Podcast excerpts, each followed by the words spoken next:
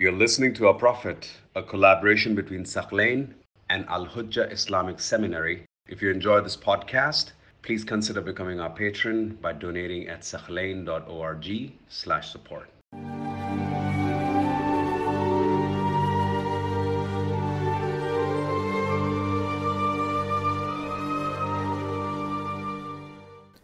Previously, we examined how Imam Ali alayhi salam proposed to Lady Fatima, and that his marriage to Lady Fatima was actually approved by Allah subhanahu wa ta'ala, and it was by the command of the Almighty God. So next, the Prophet sallallahu alayhi wa alayhi, he goes to the mosque, he announces that this marriage will take place, and the Prophet sallallahu alayhi wa alayhi discusses the dowry with Imam Ali. Imam Ali alayhi salam accepts, and the Prophet gives a sermon to highlight this very important event. This is something that the Prophet does not do for any of his companions. You don't see that when any of the companions got married, the Prophet didn't go to his mosque and he made a public announcement and he prayed for them in public. This is something that was specifically done for Imam Ali and Lady Fatima alayhim as-salam. Now, before they move in and they have the wedding, we could call this first step the Katb Kitab, right? When the actual Islamic engagement took place. But the Imam alayhi salam had not moved to the house with Lady Fatima yet. This was in the month of Dhu al-Qa'dah. So, in the meantime, they start to prepare the house. The Prophet wanted the house of Lady Fatima alayhi salam to be ready so they would move in. But it was a very, very humble house. The Imam alayhi salam had a shield or an armor that was worth around five hundred dirhams, silver coins. The Imam, that's all he had for the dowry. So this shield is sold in the market. The Imam alayhi salam is given four eighty or five hundred dirhams. Some narrations say four eighty, some say five hundred.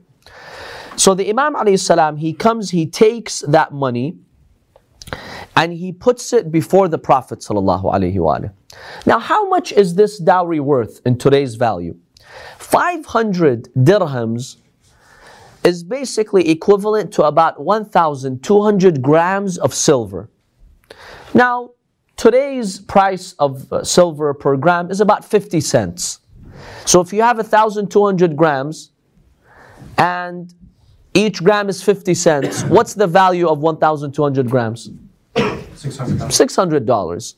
So the dowry of Lady Fatima alayhi salam was equivalent to, let's say, six hundred dollars in today's currency, in today's value of silver. Now, maybe the purchasing power was a little bit more at the time, but this is just to give you a rough idea of how much the dowry of Imam Ali ibn Abi Talib alayhi salam was. So the Imam takes these five hundred dirhams and he gives it to the Prophet. He puts it before the Prophet. The Prophet takes a handful, about sixty of them. Some hadith say sixty-three, some say sixty-six.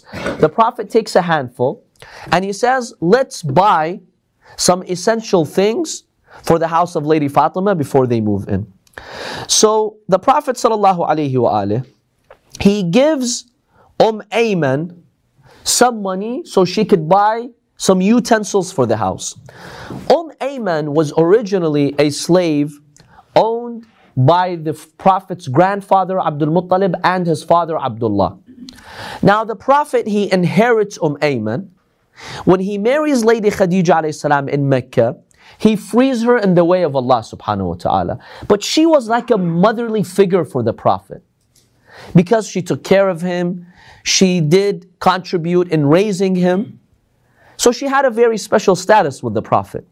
In fact, there are hadiths in which the Prophet sallallahu alaihi wasallam tells Umm Ayman, you are from the people of paradise. And Umm Ayman was the only woman to witness for Lady Fatima during the event of Fadak. When Abu Bakr asked Lady Fatima to bring forth witnesses, one of the witnesses that she brought forth that the Prophet gave Fadak to Lady Fatima was who? Umm Ayman. They rejected her. They rejected a woman whom the Prophet witnessed, she's from paradise. They're like, no, her testimony is not enough. We need more. another woman or another man should come and testify. Here's a woman who the Prophet ﷺ said, she's from Ahlul Jannah, from the people of paradise. How can you reject her testimony? But unfortunately, her testimony was rejected. So the Prophet gives some money from the dowry to Umm Ayman to go and buy some utensils for the house of Lady Fatima. Then he also gives some money to Asma bint Umais. Asma bint Umais was the wife of Ja'far ibn Abi Talib, the brother of Imam Ali, Ja'far al-Tayyar. After Ja'far is martyred at the Battle of Mu'tah, she marries Abu Bakr. After Abu Bakr dies, she, Imam Ali ibn Abi Talib marries her. And she delivers to a son by the name of Muhammad from Abu Bakr. When she was married to Abu Bakr, she gave birth to a son by the name of Muhammad. So when Imam Ali alayhi salam later married Asma, Muhammad, the son of Abu Bakr, he grew up in the house of Imam Ali. That's why Muhammad ibn Abu Bakr was one of the supporters of Imam Ali alayhi salam. Muhammad ibn Abu Bakr was a supporter of the Imam. He loved the Imam, he defended the Imam, and the Imams of Ahlul Bayt used to praise him. Now, by the way, unfortunately, throughout history, when you go to the mosques of other schools of thought, how many times have you heard the virtues of Muhammad ibn Abi Bakr? Isn't this guy the son of your great Khalifa? Right?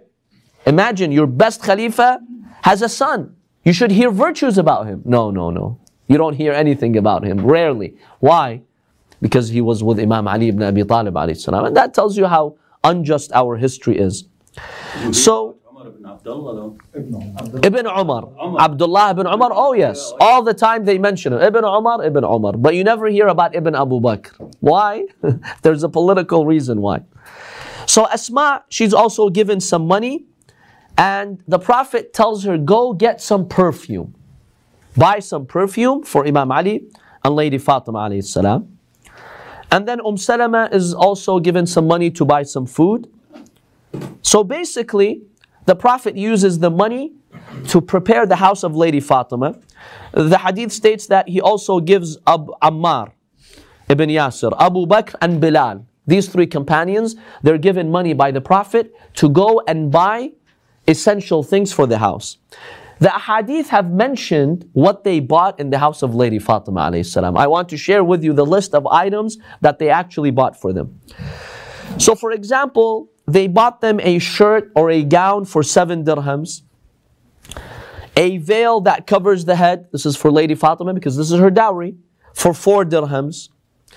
A black cloak, like the abayas that we have, from Khaybar. That was originally from Khaybar, there was a Jewish population there. They had made this, so this was being sold in the market. They bought this for the house of Lady Fatima alayhi salam. A bed made from palm leaves, very simple bed. A very coarse blanket to sleep on. A very coarse pillow. It wasn't anything comfortable like the pillows that we have. Something that's very humble and coarse. Then also a curtain. So they could, you know, if they want to have guests over, they have a curtain. A straw mat was also bought. A hand mill that grinds grains, like a hand grinder, a hand mill. This was also one of the things that they bought for the house of Lady Fatima. A container for water, to store water, a container for milk, to store milk, and also a copper container so they could wash their clothes in. Pretty much, this was the house of Lady Fatima alayhi salam. She had only these items in her house. They had no silverware. All the utensils that they had, even for cooking and eating, was made, was made from baked clay. It was not even something fancy like silver spoons or silver pots. No, that was not to be found in the house of Lady Fatima alayhi salam. When the Prophet saw these very humble things in the house of Lady Fatima, he said, "O Lord, bless the lives of those whose utensils are mostly earthen." They're so humble. They don't have anything. Look at their utensils. Oh Allah, bless this house. So there you go. This is the house of the greatest people on earth after the Prophet sallallahu alaihi wasallam. Those who are endowed by Allah subhanahu wa ta'ala with the greatest status. That's how they started. A lot of people today, they think they can't afford marriage. They keep postponing it because they want a six-digit figure, because they want to have a house, a stable career. Whose sunnah are you following? Start small. Who said your house has to be fully furnished for you to get married and move in? And you have to even have a house. Start small. Start with humbleness. You can start by renting a one-bedroom apartment. Have simple things in the house. Allah will bless a marriage like this that starts simple. And then Allah subhanahu wa ta'ala will increase you in blessings. Let the house grow and let what you have grow. You don't have to have everything. See, one problem in the West, you're told, no, no, no, everything has to be arranged for and perfect, then you get married and moved in. That's not the sunnah of the Prophet sallallahu alaihi wasallam. And really this is a lesson for us.